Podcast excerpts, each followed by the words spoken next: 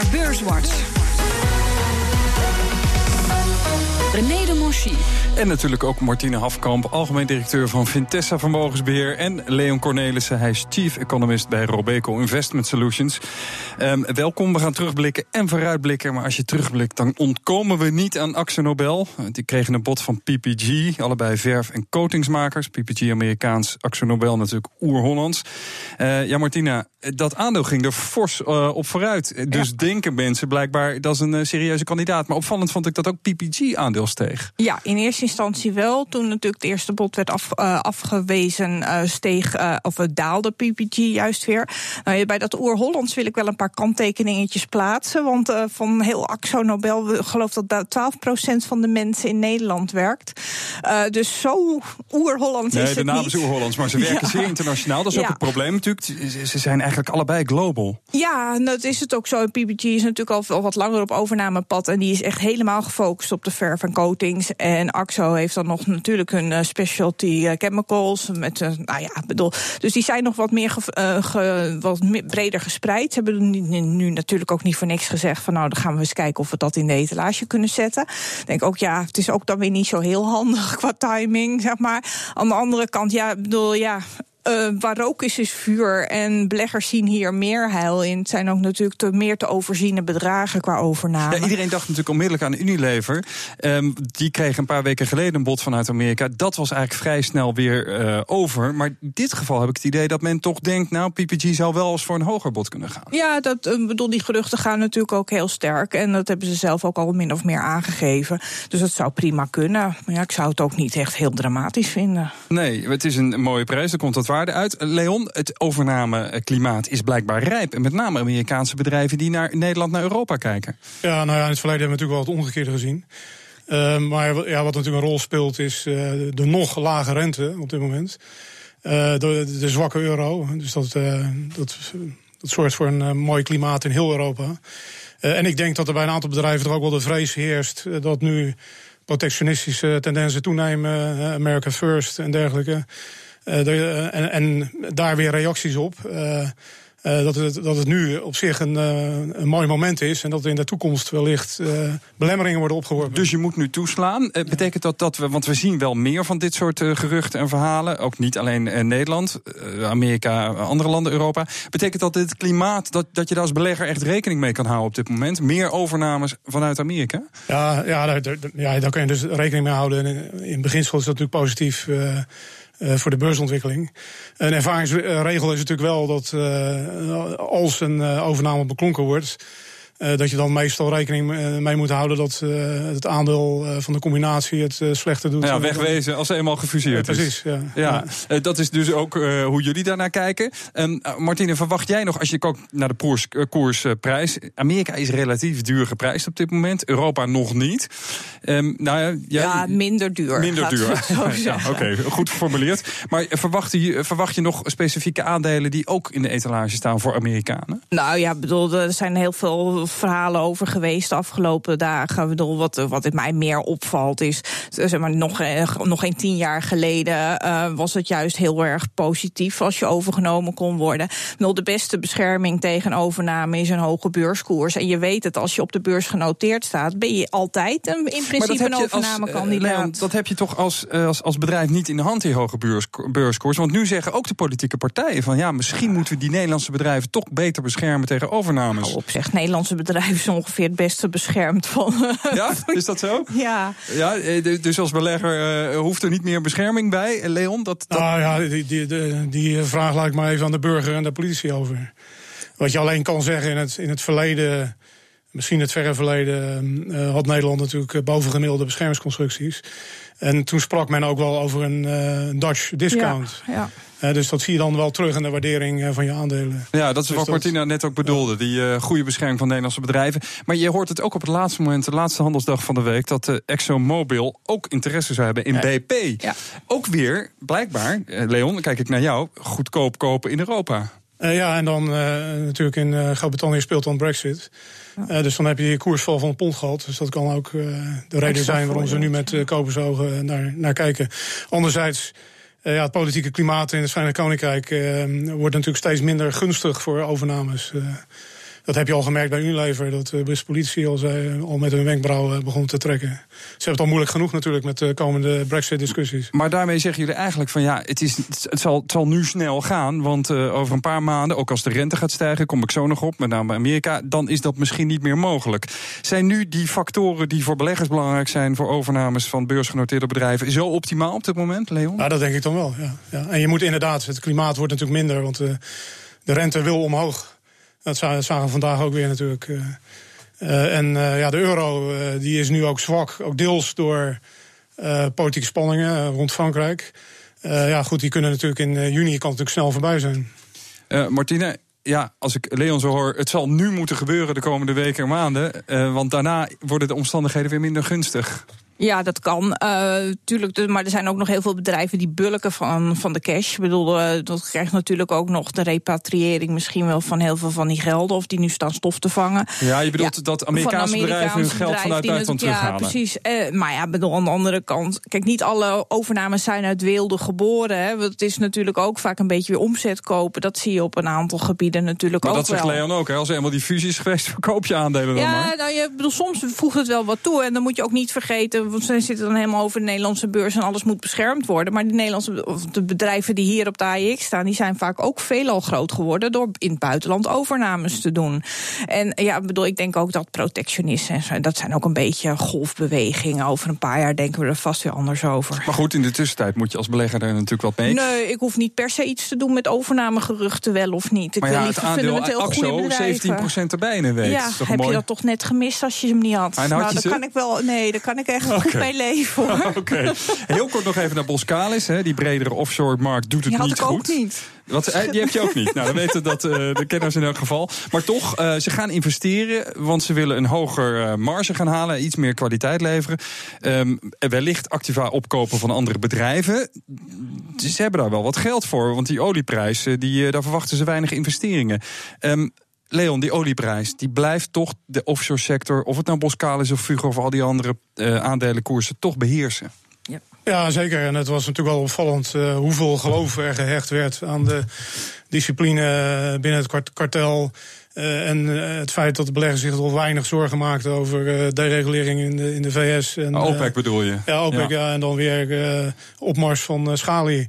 Nou ja, er komen ook twee pijpleidingen, uh, dus uh, het ziet er toch naar uit. De olieprijs zal het wel moeilijk hebben om boven de 50 dollar te noteren. Als maar daarmee zeg je wat. Dat betekent dus al die bedrijven die aan die beurzen genoteerd zijn met olie gerelateerd, die gaan het niet makkelijk krijgen. Nee, die krijgen het zeker niet makkelijk. En, en ja, goed, je moet altijd een slag om de arm houden wat betreft het beleid van Trump natuurlijk. Uh, maar goed, hij heeft natuurlijk ook uh, uh, ruim baan voor de oliesector beloofd.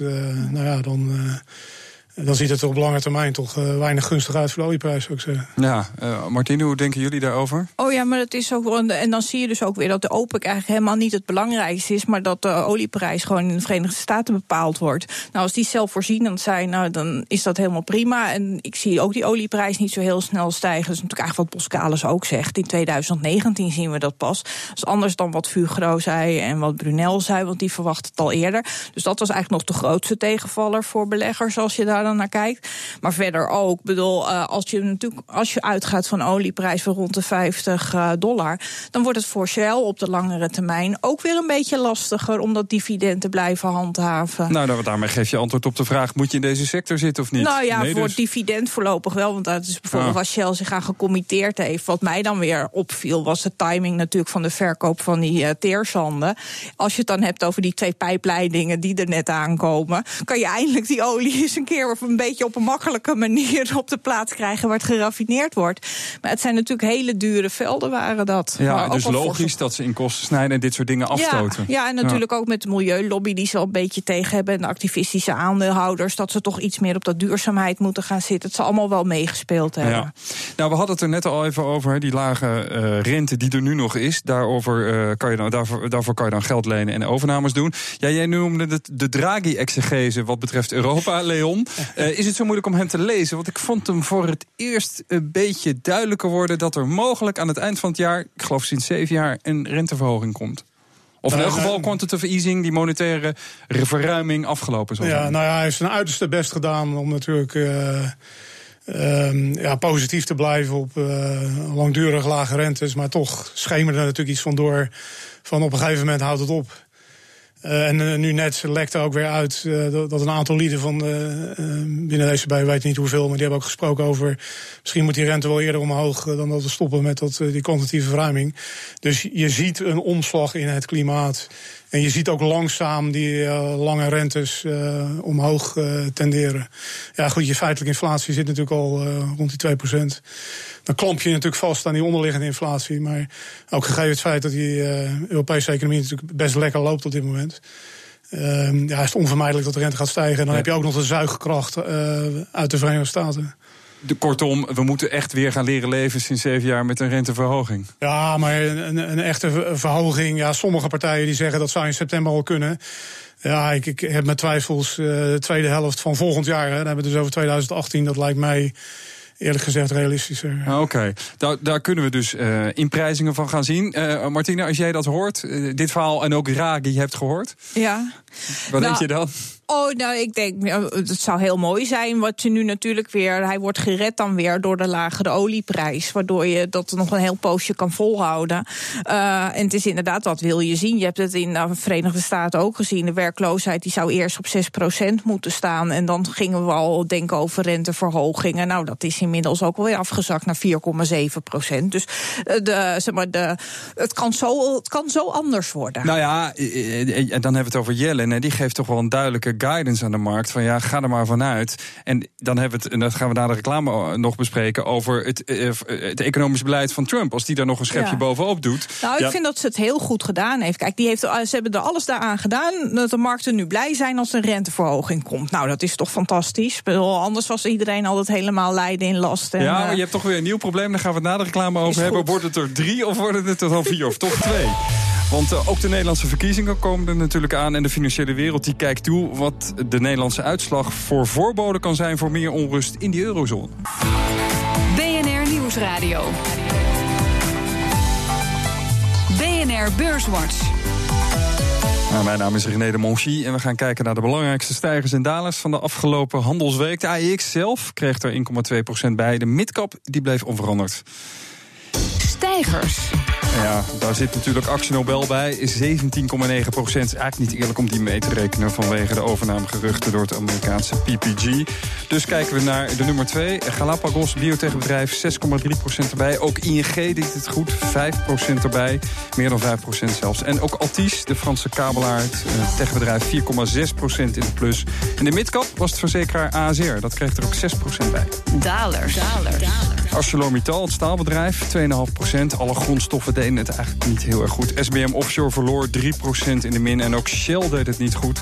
Dat verloor eh, meerdere procenten de afgelopen handelsweek. En in de midcap was het OCI, dat verloor 7 procent. Moet er wel bij zeggen, over 12 maanden nog steeds een plus van ruim 20 procent voor dat aandeel. En ik sta met Martine Hafkamp, zij is van Vitessa Vermogensbeheer... en Leon Cornelissen van Robeco. Ja, we hebben al een beetje gekeken op die renteontwikkelingen... waar we als beleggers toch langzaam aan rekening mee moeten gaan houden... dat die rentes omhoog gaan op termijn. Um, nou heb ik altijd het idee, ja, Nederland heeft daar helemaal niets in te willen. De beleggers hier op de AX hebben dat maar gewoon te accepteren hoe dat gaat. Maar er zijn wel andere politieke spanningen... waardoor de rest van de wereld naar Nederland kijkt. En dat is toch een beetje, wat gaan deze verkiezingen... voor de komende handels week brengen. Want als het hier misgaat en het wordt een anti-Europees, anti-euro-uitslag, dan heb je de pop aan het dansen, Leon. Uh, ja, dat denk ik ook wel. Uh, uh, maar dat zou dan betekenen dat, ehm, dat extreem rechts een verrassend sterke overwinning behaalt. Ja, we weten het niet, want we hebben inmiddels al geleerd dat we niet ehm, op de peilingen kunnen afgaan. Dus we moeten wat rustig afwachten. Maar ik denk dat de rest van de wereld wel kijkt van is die populistische tsunami die nu over de wereld raast. Uh, houdt hij nu op in Nederland of uh, gaat het spel vrolijk verder? En dan zou ik zeggen, dat betekent, dat betekent weinig voor Nederland en voor Nederlandse obligaties. Uh, maar dat kan natuurlijk wel betekenen dat uh, beleggers zich nog meer zorgen gaan maken over uh, hoe de Franse presidentsverkiezingen gaan Ja, verlopen. want dat wordt de volgende vuurproef natuurlijk. Uh, Nederland kan je nog van zeggen, nou dat is een klein landje. Maar het kan wel een indicator zijn hoe er in Frankrijk gestemd gaat worden. Of Le Pen. En dan, dan nou, bedoel, als Wilders dan niet het doet, dan gaat zij het wel doen. Ja, ik bedoel, de Front Nationaal heeft vrij uitgewerkt ideeën hoe ze van die euro af kunnen. er zijn natuurlijk ook wel checks en balances in Frankrijk. Het is, het is allemaal niet zo eenvoudig, maar ik bedoel, als zij een referendum kan organiseren uh, over de euro, dan wordt het natuurlijk toch wel een beetje zorgelijk. En markten gaan natuurlijk niet op wachten. Uh, ik bedoel, als Le Pen president wordt, dan zal je enorme onrust in Europa zien. Bankruns, dan kan er van alles gebeuren. Los van hoe het feitelijke proces dan gaat verlopen. Nou ja, het ziet er niet naar uit dat Le Pen president wordt. want de Pools die zeggen, weliswaar wordt ze, komt ze als sterkste uit de eerste ronde. Maar dan in de tweede ronde verliest ze uh, tegen een meer uh, op het centrum georiënteerde ja, politicus. Maar, ja. ja. precies. Ja. Maar goed, uh, Brexit en Trump hebben ons ook wel geleerd dat we uh, uiterst voorzichtig moeten zijn met die peilingen. Nou ja, uh, Martine, hoe, hoe, zien jullie dat? Is, die politieke onrust kan ook een voordeel zijn voor beleggers natuurlijk, want het geeft heel veel alle, beweging. Ja, het kan ook zijn dat alle kwartjes de goede kant opvallen en dan gaan we vrolijk voort op de ingeslagen weg. ja, Wilders wordt in de markt niet zoals een heel groot probleem gezien. Het kan natuurlijk een indicator vormen als hij ineens meer dan nou, tegen de 70 zetels, want volgens mij wil niemand iets met hem gaan doen. Dus dan moet hij toch wel heel veel zetels halen. Nee, maar een indicator voor de verkiezingen die er ja, nou, niet ja, alleen in maar, Frankrijk, maar natuurlijk in Duitsland en ja, Italië. Nou, Italië is dan nog een groter probleem natuurlijk, want daar heb je nog een ongeleider projectiel zitten in die zin. Maar het kan ook zijn dat door juist Trump en dan iedereen die ziet wat er daarna gebeurt qua warrigheid, dat, ook, dat het ook weer een beetje de wal het schip keert wat dat populisme uh, betreft. Aan de andere kant, de, de geest is uit de fles. En uh, doet Wilders het niet en doet Le Pen het niet, dan kan het altijd weer een andere uh, iemand worden. Ja, als belegger moet je daar dus rekening mee ja. houden. Mag ik jullie vragen hoe je daar dan tegen moet wapenen? Of wat je moet doen als belegger, Leon? Ja, een professionele belegger die kan natuurlijk uh, short uh, tien jaar Frankrijk. Uh, tegen een long Duitsland doen. Ja. En, uh, in, in, niet in Fra Franse obligaties alvast verkopen bedoel je? En ja, de Duitse of, alvast boven gemiddeld onderwegen, ja. om even in jargon te blijven. Uh, ja, de meest eenvoudige uh, bescherming is natuurlijk dat je gewoon boens koopt. Ja. In je obligatieportefeuille. En ook Nederland. Kijk, die ironisch is natuurlijk... Maar die werden de afgelopen week wel toch wat verkocht. Ja, maar dat, dat heeft dan. Ik bedoel, het, het reageert natuurlijk deels op de pols. In de pols zag je dat Wilders wat wegzakte. En dan zie je in de Nederlands-Duitse spread zie je dan een kleine beweging. dat heeft natuurlijk niet veel om de hakken. Maar het ironische is natuurlijk als, um, als extreemrechts sterk opkomt in Nederland, dan zou je zeggen, nou ja, dan moet je misschien niet in Nederland zijn, maar ja, de risico's van Nederland zijn gering. Er komt geen kabinet met een Wilders. Uh, Wilders wordt geen premier. Niks aan de hand. Um, alleen, en het grappige is dan, dit kan wel betekenen dat spanningen in Europa toenemen. En wat wil je dan hebben? Dan wil je veilige havens hebben. Dus ga je naar Nederland, Duitsland. Oké, dus het kan weer opgegeven worden, dit effect. Zo denken jullie er bij Robeco over. Uh, maar aandelen of obligaties? Nou ja, ik zit voorlopig nog steeds het liefst in aandelen natuurlijk. Want dan ook weer politieke reuring. Dat hebben we dan ook de, vorig jaar. Heeft daar ook een heel mooi voorbeeld van.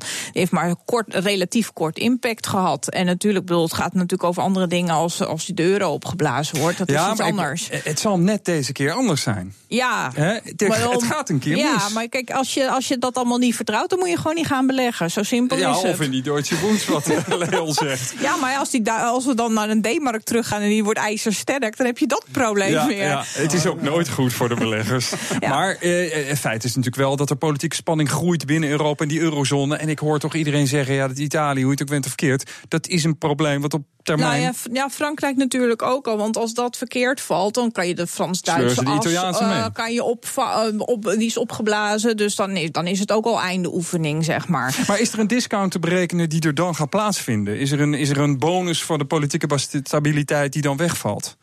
Of is dat een hele lastige vraag om te berekenen, Leon? Ja, het is, het, uh, kijk, kijk, als de euro uiteen zou vallen, dat, uh, dat lokt gewoon een enorme financiële crisis uit. Ja, dat is een, een gigantische schok. All bets uh, are off natuurlijk. kijk, het, het grappige is natuurlijk, stel, stel dat Le Pen dus vrij sterk uit die eerste ronde zou komen, dan, ja, dan kan je je voorstellen dat buitenlandse beleggers, die overigens ook behoorlijke aandelen hebben in Franse staatsschuld, maar bijvoorbeeld ook in Franse banken, Dus het, dat een het aandeel van die buitenlanders is vrij hoog. Ja. alleen al om risicobeheersingsredenen zullen ze dus hun blootstelling aan Frankrijk verminderen. En dan kan die spread natuurlijk makkelijk uitlopen. Dus zeg, nou, hij zit nu op, uh, voor Govis dan op uh, zeg 70 basispunten. Dat gaat dan naar, naar 150. Dan heb je het over Franse staat. 150, maar daarmee is natuurlijk niet een uiteenvallen van de euro ingeprijsd hè, met 150. Nee, dat nog veel te weinig. Ja, ook dat moet veel meer zijn. Nou ja, dat nou, scenario moet dus niet onder beleggers gaan leven. Hè, want dan wordt het veel meer. Ja, maar je kan je natuurlijk dan waarschijnlijk beter oriënteren op beleggingen buiten de eurozone. Dat, ja, de wereld is gelukkig groter. Hè? nou ja, noem eens een, een de regio waar je dan zou moeten zitten? Nou, ja, Amerika wellicht? Nou, ja, ziet, Alhoewel, die zijn heel duur natuurlijk. Nou, je ziet natuurlijk veel meer goede regio's. Je ziet Azië het heel erg goed doen. Uh, bedoel, dat zie je überhaupt al. Want opeens heeft niemand het meer over China. Wat vorig jaar het probleem van de eeuw was ongeveer. En nou, dat zie je in die hele nou regio wel. Eh, Leon zegt wat, ik hoorde hem zeggen Pacific. Je, je komt dus uit Amerika waar onrust is. Het begint ook als, als Trump inderdaad zijn, zijn, zijn economisch beleid. Ja, niemand die het weet. Ik vraag het hier elke week aan de experts, maar niemand die het weet. Maar stel dat hij dat doorzet dan zou je bijna zeggen dat heeft die economie niet meer nodig. Dus daar gaat het heel erg hard dan. Misschien wellicht te hard. Uh, Europa met de problemen. Pacific is dus, of Azië is dus een optie? Nou ja, Leon? Uh, dat hangt dan ook een beetje op. Kijk, uh, Japanse premier heeft, het op, ja, heeft dan wat problemen in de familiesfeer. Maar de Japanse premier heeft op zich natuurlijk erg naar zijn zin. die zwakke, relatief zwakke yen helpt. Kijk, het enige risico voor die regio is natuurlijk dat in Amerika handelsbeperkende maatregelen worden genomen. En dat is ook, uh, dat ook Japan als een. Uh, Trump heeft nog gezegd. Zijn minister van Financiën heeft gezegd. We hebben een procedure om uit te maken of China de valuta manipuleert of niet. Dus wacht nou maar even rustig midden april af. Hè, dan weten we waar we over hebben. En toen kwam Trump meteen op Twitter door met... Ja, de kampioen manipulator, dat is China. Kijk, als die retoriek zich tegen Japan richt... dan zal je dat ongetwijfeld ook nog in de koersen voelen. Ja. Maar tot die tijd loopt Japan voor een vergrijzend land loopt natuurlijk best lekker. Ja, en profiteert van die relatief zwakke yen. Maar toch hoor ik onzekerheid op onzekerheid op onzekerheid. Ja, maar dat is altijd. Als alle roze geuren, maar alles roze geuren maneschijn is... dan moet je juist niet meer gaan beleggen. Kijk, nou dan moet je door in de loop der tijd... daar moet je tegen kunnen. Oké, okay, Martine Hafkamp van Vitesse Vermogensbeheer. Wat moeten we dan wel doen? Want we zijn bij de tips aanbeland. Nou ja, ik bedoel, ik beleg wereldwijd. En uh, als ik dan toch, ik kom uit die Azië... Ik denk, doe eens wat in de Aziatische regio, DBS. Dat zal Leon met je eens zijn. uh, dus de Development Bank of Singapore van oudsher heet nu DBS. Ik bedoel, zij kunnen profiteren. Juist, je ziet alle banken die in Azië actief zijn, heel actief, die, die doen het goed. Zij kunnen ook nog eens profiteren, eventueel van een renteverhoging in de Verenigde Staten. Ze komen natuurlijk, vorig jaar hebben ze het heel zwaar gehad, allemaal in de zin van de koers. Het is de veiligste bank van Azië al jaren achter elkaar. Dus nou ja, en uh, ze zijn nu aardig aan het herstellen. En Geen voor de eh, discussies over of ze genoeg uh, kapitaal hebben? Nee, helemaal niet. Ze doen ook nog vermogensbeheer. Nou, in Singapore is een erg uh, goed toezichthoudend land. land. Dus, ja. uh, zit je er zelf in? Met je? Ja, ik zit er zelf in voor mijn klanten. en uh, ze hebben ook nog een mooi dividend. Dus uh, okay. gewoon lekker doorgaan. Goeie tip. En bank in Singapore. Um, Leon, waar kijken jullie naar? Wat is jullie advies? Um, dus binnen een multi-asset portefeuille zijn we neutraal aandelen. We zijn toch in die zin wat voorzichtig. Uh, wat we wel aantrekkelijk vinden is, uh, binnen obligaties is dan uh, schuld van, uh, overheidsschuld van uh, opkomende landen. Oh, toch wel weer? En dat, ja. dat heeft te maken met, ja, het is altijd een afweging tussen risico en rendement omdat uh, ja, de running yield is hoger dan die op wereldwijde high yield bijvoorbeeld. Maar je zit wel met een valutarisico. Dus ja, zeker. Maar juist bij die opkomende landen zie je de laatste tijd dus een zekere stabilisering van die, die valutabewegingen. je, krijg, je hebt een behoorlijke buffer. Um, uh, dus uh, ja, dan geven we, de, geven we de, de voorkeur aan om, uh, om die asset-categorie in ieder geval te overwegen. En binnen die emerging markets, noem eens één land. Sorry? Eh, noem eens één land binnen die emerging markets waarvan je zegt, ja, daar kan je naar kijken. Durf je dat? Ja, nee, maar ik, ik zou spreiding okay. adviseren. Want ik bedoel, Rusland oogt natuurlijk heel goedkoop, maar... Het is niet voor niks. Nee, nee, nee, nee. Er, zijn, er zijn daar toch ook wel behoorlijke risico's. Dus. Ja, maar hetzelfde geldt voor Brazilië. Gaat economisch heel slecht, maar het is een hartstikke goed uh, presterende beurs. Heb je dat weer? Ja, maar het is duidelijk, emerging markets mogen we naar kijken. Luistert een van jullie naar uh, Spotify wel eens? Apple iTunes? Oh, Daar kan- zeker. Ja. Daar kan dit programma namelijk op worden nabeluisterd. Ehm, de rest van het programma, of het hele programma, kunt u ook luisteren via de website bnr.nl-beurswatch. Ik dank mijn gasten Leon Cornelissen, hij is Chief Economist van Robeco Investment Solutions, en Martine Hafkamp van Vintessa Vermogensbeheer. Heeft u nog vragen voor ze, dan kunt u mij twitteren, at René underscore de Monchy of at BNR. En dan wens ik u nog een succesvolle beleg- beleggingsweek.